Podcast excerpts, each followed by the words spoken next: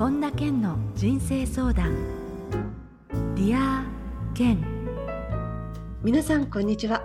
本田健の人生相談 Dear 健ナビゲーターの小林まどかです。健さんよろしくお願いいたします。よろしくお願いします。さて健さんこのオープニングではですね、はい、えー、最近の健さんの引き寄せってあまり最近ここ最近伺ってなかったので伺おうと思うんですが何か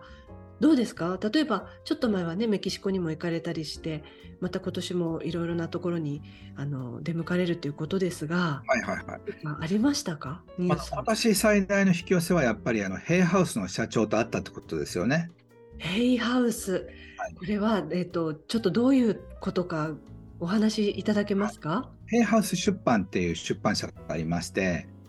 もともとルイズ・ヘイさんっていう方がまあ、世界で3000万部から4000万部売ったあの著者なんですけど、その方がですね、作られた出版社なんですよ。はい、もともと出版社からスタートしたんですけど、その世界最大のプラットフォームで300万人会員がいて、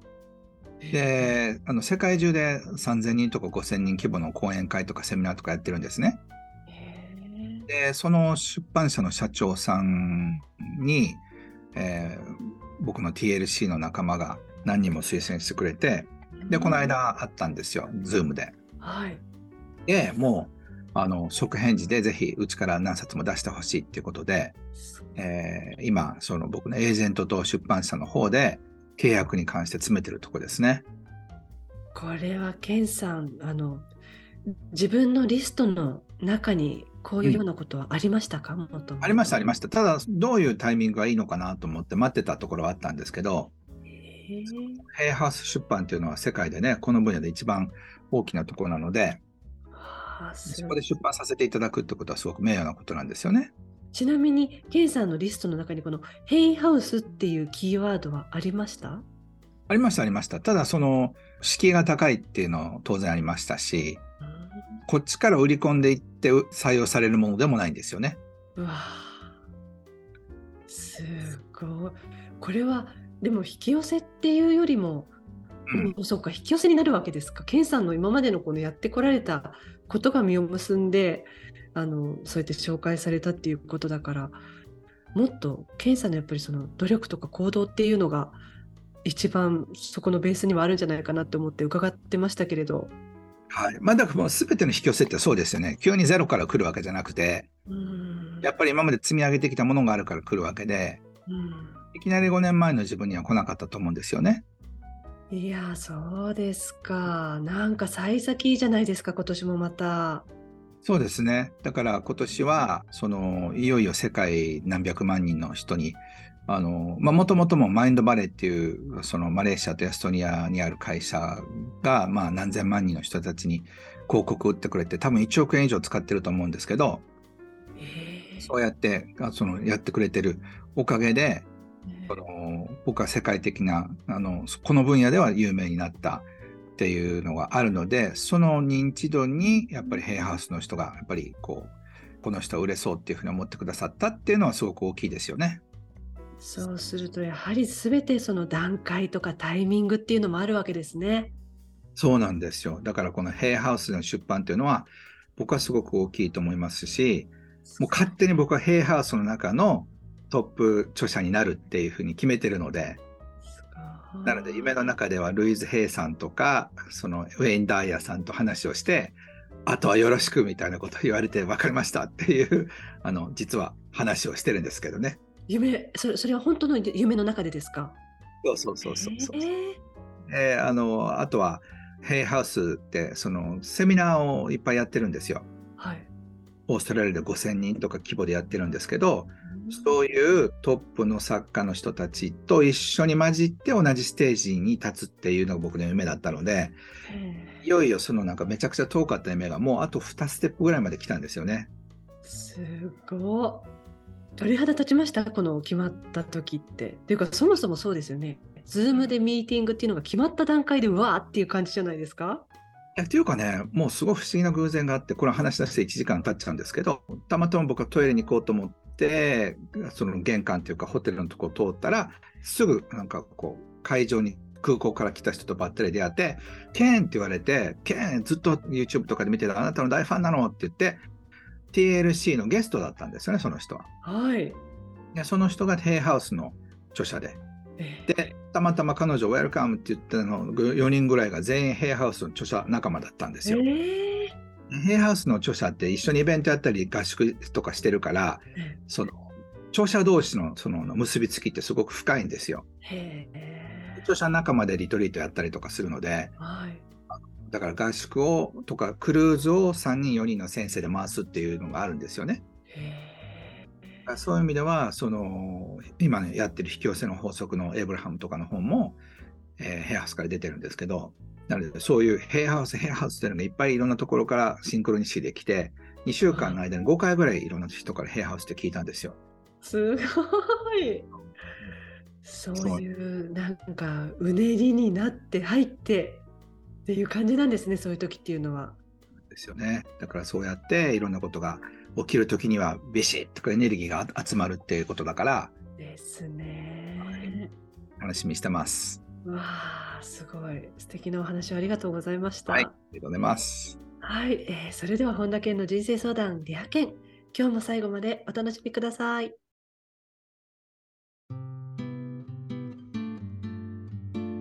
本田健の人生相談 Dear Ken 続いては人生相談のコーナーですこのコーナーではリスナーの方からいただいた質問に健さんに立体話法でお答えしていただきますえまずはラジオネームさゆさんです。健さんこんにちは。こんにちは。健さんの新訳引き寄せの法則を読んで意図することが大事というのを学びました。一つ気になったのが、セルフイメージが高い人の方が夢を実現することに抵抗が少ない気がしました。セルフイメージを高めて次々と引き寄せができるようになるには何から始めたらいいんでしょうか。なんかオープニングの話とちょっとつながりますよね、エ イブラハムのね。確かに確かに。えー、どうでしょうか、このセルフイメージっていうところは引き寄せとやはり密接に関わってきてますか？まあ、結局ね、やりたいことが次々できる人っていうのがセルフイメージが高い人なんですよね。だ普通はそんな世界のヘイハウスと契約するなんてことは、まあ、ちょっと無理じゃないですか。でもそれをができるようになったのは世界的に本が売れたからで、でその前にはやっぱり世界的な著者と友達になったわけで、20個ぐらいステップがあるんですよね。はい、だから1個ずつやっぱりこなしていかないとセルフイメージって上がっていかないわけで。ねだからそういう一個ずつ着実にやっていかないとセルフイメージも上がらないんですよね。そうか、その自分がやってきた実績によって自分に自信がつくっていうこともありますもんね。そうそうそうそう。だから100万部売ったからセルフイメージが高くなるわけで、100万部売る前からセルフイメージが高くなるわけじゃないんですよ。そうか、そうするとやっぱり全て行動とかに関わってくりますよね、そこも。まあ、引き寄せの法則の中では行動より思考が大事っていうふうに言うんですけど、はい、自分は100万部売れる著者になる。あるいは、その、まず1冊を書き切る。えー、まず1ページを書く。1行を書くっていう風なところから、全てが積み上がるわけで。うん、で僕はこの20年の間で、まあ、ほぼほぼ900万部ぐらいいってると思うんですけど、その100万部を8回、9回やったわけでしょ？うん、で、その前には本を1冊書いたわけで、その前には企画会議に通ったわけで。だから、セルフイメージが高いから企画会議に通ったわけじゃないんですよね。そうか。うん。だからその辺を勘違いするとセルフイメージさえ高めれば何でもなるってことじゃなくて一個一個やったからこうなったんですよ。っていうことですよね。そうそうそう。だから例えば本田健が世界的ベストセラー作家になるための367の階段っていうふうに言ったら は無理っていうかしんどと思うと思うんですよね。えー、うん、でそれだけそんな簡単に3つで飛べるわけじゃないから。すっごい地道なことをずっと積み重ねてようやくそこに行けるわけだから。要はそこに行きたいかどうかってことでセルフイメージとは僕はあんまり関係ないんじゃないかなと思いますね。うん、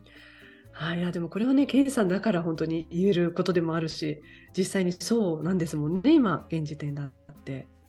そう思います。だからセルフイメージを高めることよりも、まず目の前のことをやりましょうって、ま、目の前に1行書いたり、目の前のレシピを作ったり、なんか目の前のことやってホームページを作ったりとかして、初めてそれが上がっていくんじゃないですかね。ですね。はい、はい、えー、ラジオネームさゆさんからの質問でした。は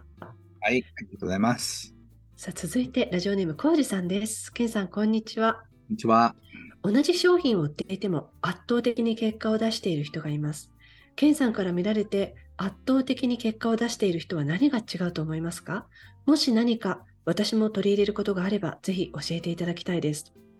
ということです。まあ、さっきのね、あのつながりでいくと、例えば本一冊を書くっていうことに関しても、本一冊書くのが夢なんですっていう人もいるんですよね。うん、で、本一冊書くどころか10万部にするっていう人はもう目標のレベルが違うんですよ。うんだから英語を勉強する人も、なんか日常会話に困らないぐらいとか、海外旅行行けるぐらいって目指す人と、同時通訳で行けるぐらいまでっていうのと、もっと大変なのは、まあ、僕みたいにこう海外でスピーカーとして一流の人たちと並んで英語を話すようになれるためには全然もう高さが違うんですよね。はい、例えば英検1級っていうのと同時通訳っていうのとスピーカーのあるっていうのはまたこれから全然違うわけで、うん、そういった意味では最初から世界のスピーカーになるためにっていう風な目標で言ってると途中の例えばペラペラに話せるようになるとか通訳ができるようになるっていうのは通過点なんですよ。うん、なので本も将来ミリオンセラー作家になりたいって100万部がこう一つの目標だったら50万部はその中華点だし10万部もその単なる通過点なんですよね。うん、なんで本一冊出したいっていう人にとっては本一冊出すのが目標だからだからエネルギーレベルが全然違うんですよ。うん、だから自分がどこを目指すのかそしてそれをやるときに情熱が出るかどうかってことだと思います。うん、同じジャンルだったとしてもその、先のゴールが違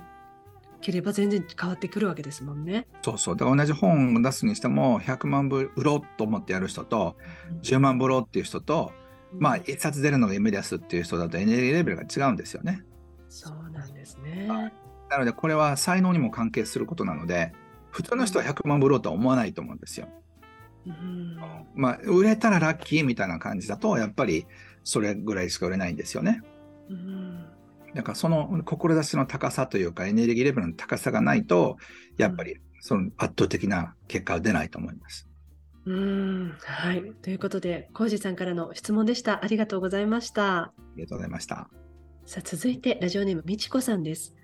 私はせっかちなせいか、どんどん物事をこなしていきたい反面、心の余裕を持っている人の方が幸せなんじゃないかと感じることがあり、憧れがあります。どうしたら心の余裕が持てるようになるでしょうか？という質問です。まあ、心の余裕を持ちたいと思った時に心の余裕って持てるんですよね。うん、だからもう持てるようにどうしたらなれるんだろうと思ってる瞬間から実は心の余裕は持ち始めてるんですよ。ええ、だからあ、心の余裕を持ちたいなと思った時に、もうちょっといっぱいいっぱいのところから出てるはずなんですよね。はい。だから、あ、これが心の余裕なんだっていうふうに思ったら、深呼吸してそれ広げていけるかどうかってことなんですよ。うん、で、一生懸命頑張っても頑張らなくても、なんか川下りみたいなもんでね、うまく運ばれていくっていう感覚が体の中に入るかどうかってことだと思います。そうすると、その、焦ったり、右往左往したりとかっていうのではなく、委ねるっていうところで、心の余裕が生まれていくわけですか？そうですね。だから、頑張っても頑張らなくても結果オーライっていう感覚で入れるかどうかってことですよね。うん。ケンさんはそういう意識って持たれたりしていますか？日常の中で。そうですね。っていうのは、その、やっぱり一日できることってあんまり大したことないんですよね。例えば世界的な作家になろうと思ってるのにまだ3ページしか書けてないって言ったらなんかすっごい遠い感じがするんですよね。そうでも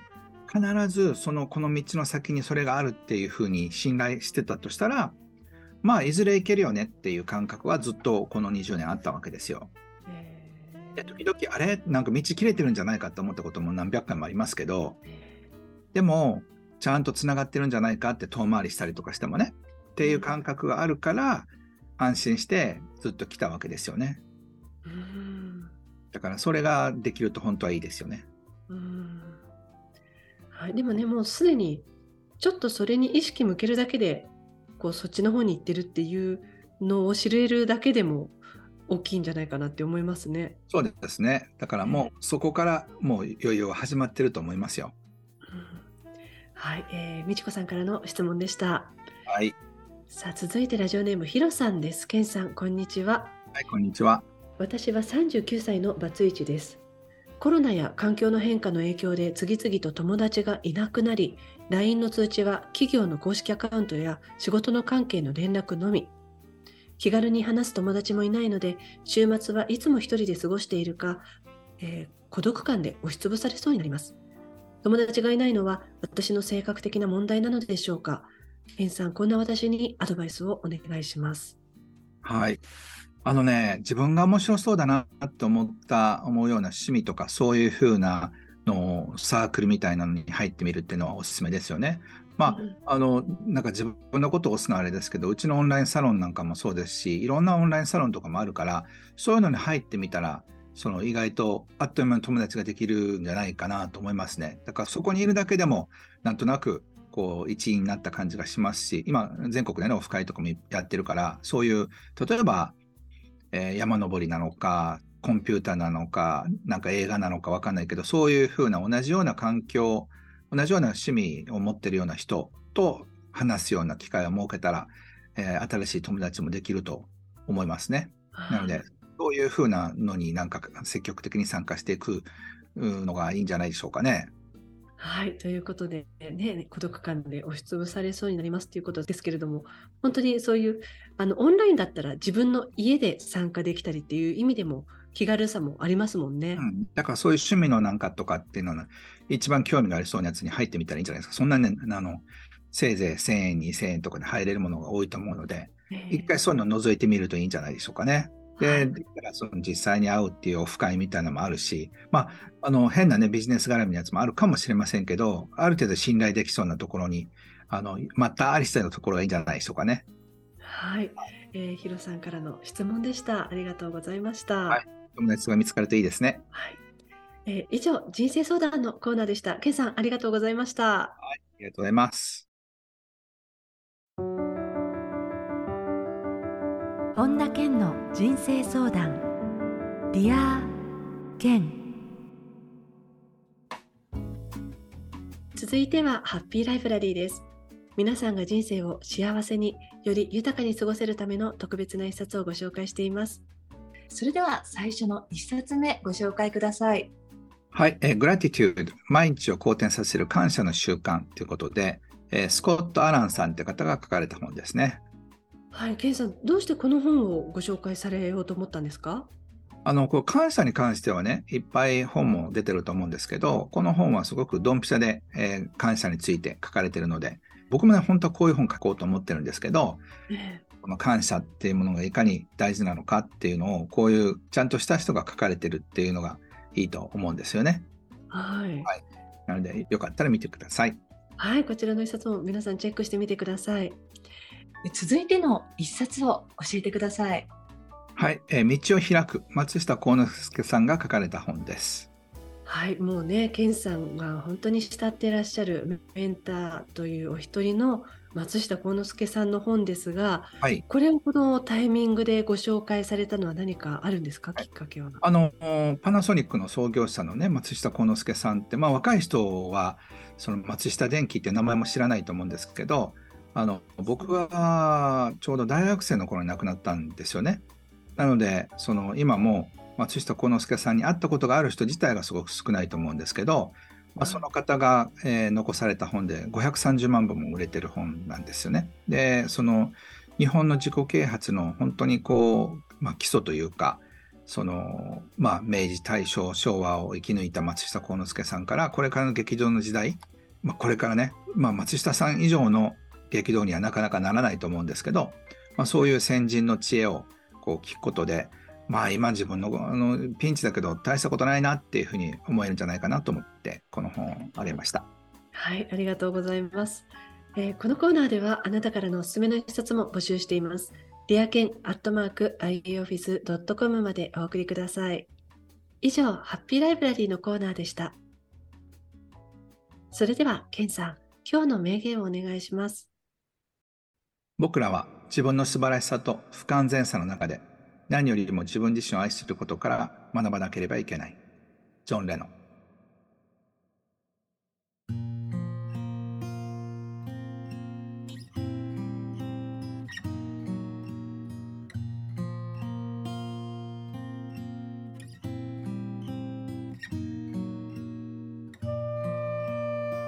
本田健の人生相談 Dear Ken いかがでしたでしょうか？いやオープニングで健さんのその最近の引き寄せの私の想像をはるかに超えたすごい引き寄せのお話をしていただいたんですけれどもあのどうでしょうね？何か引き寄せたいっていうものがある時に健さんが何かしら意識を向けたりしているものっていうのがあるとすれば教えていただきたいんですけれども何かあります？そういう慣習化されているものとか。やっぱりねその人に本当にマッチするものっていうのはちゃんと来るようになってんですよね。はい、だからそういう自分にふさわしいようになってるかどうかっていうのがすごく大事で、ええ、でやっぱりそれにマッチしてないと来ないんですよね。うん、だからあの、まあ、僕は次引き寄せると思ってるのは自分のショーなんですけどショーですか、うん、テレビショーなんですけどね。はい、はい、ショーね、はい、まだネットフリックスとかソニーとかそういうあのアマゾンプライムとかでやるショーはまだそこにあるのは分かってるんですよ。ただまだ僕のいろんなものがクリアにならないとあのいけないので、まあ、今のところ2025年とか6年かなと思ってるんですけど、うん、まあ、そういう意味では自分のその引き寄せたいものにエネルギーがマッチしないと来ないわけだから、うん、だから自分がそれにふさわしいかどうかっていう風な人間になるかどうかがまず先ってことですよね。そういう時はそういう状況が現実になっている自分をどういうふうにこう取り入れるんですか、ケンさんは？だからやっぱりそういうふうな書を実際にやってる人と話をしたりとかできればいいですよね。はいはい。で、それでそのいいとこ悪いとことかがあったら、ああ、それはめんどくさそうだなと思ったり、いやいや、それやりたいなと思ったり。でも、そういったことも全部含めて、もうそれだっていうふうに、こう、ドンとジャンプできるときにそれをやってくるってことですよね。うんようやく僕の中でヘイハウスのプラットフォームで生人の人たちにいろんなことを教えたりするっていう準備が英語とかそういうことに対するそのわだかまりとか解けて本当にいけるっていうところに来るまでやっぱりちょっと時間がかかったんですよ。えー、じゃあそういう意味ではその TV ショーに関してもそういう今そういうところからあこのタイミングだったんだっていうのがあるってことですよねこの先にね。そうですね。もう少し僕の準備ができてからだと思います。へはい、ありがとうございます。えー、さて、本田健オンラインサロンでは毎月980円でサロンメンバーのみが視聴できる健さんのオンラインセミナー、また特別ゲストとの対談など、いろいろなコンテンツを配信しています。毎月100円で600回以上のディアケンのバックナンバーが聞き放題のDear Ken Premium が、ポッドキャストで好評配信中です。 Voicy では毎朝無料配信中の本田健の1分間コーチング。また、えー、健さんの最新情報に関しては、本田健公式ホームページや LINE アットよりご覧になってみてください。ということで、健さん、今週もありがとうございました。ありがとうございました。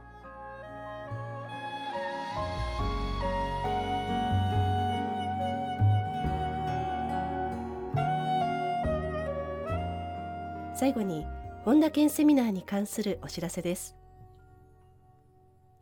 4月8日土曜日本田健ヒーリングセミナー。人生を変える感情の力が開催されます。詳しくは本田健公式ホームページよりご確認ください。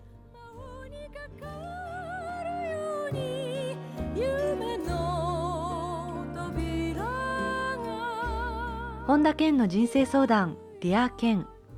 この番組は提供アイウエオフィス。プロデュースキクタス早川洋平。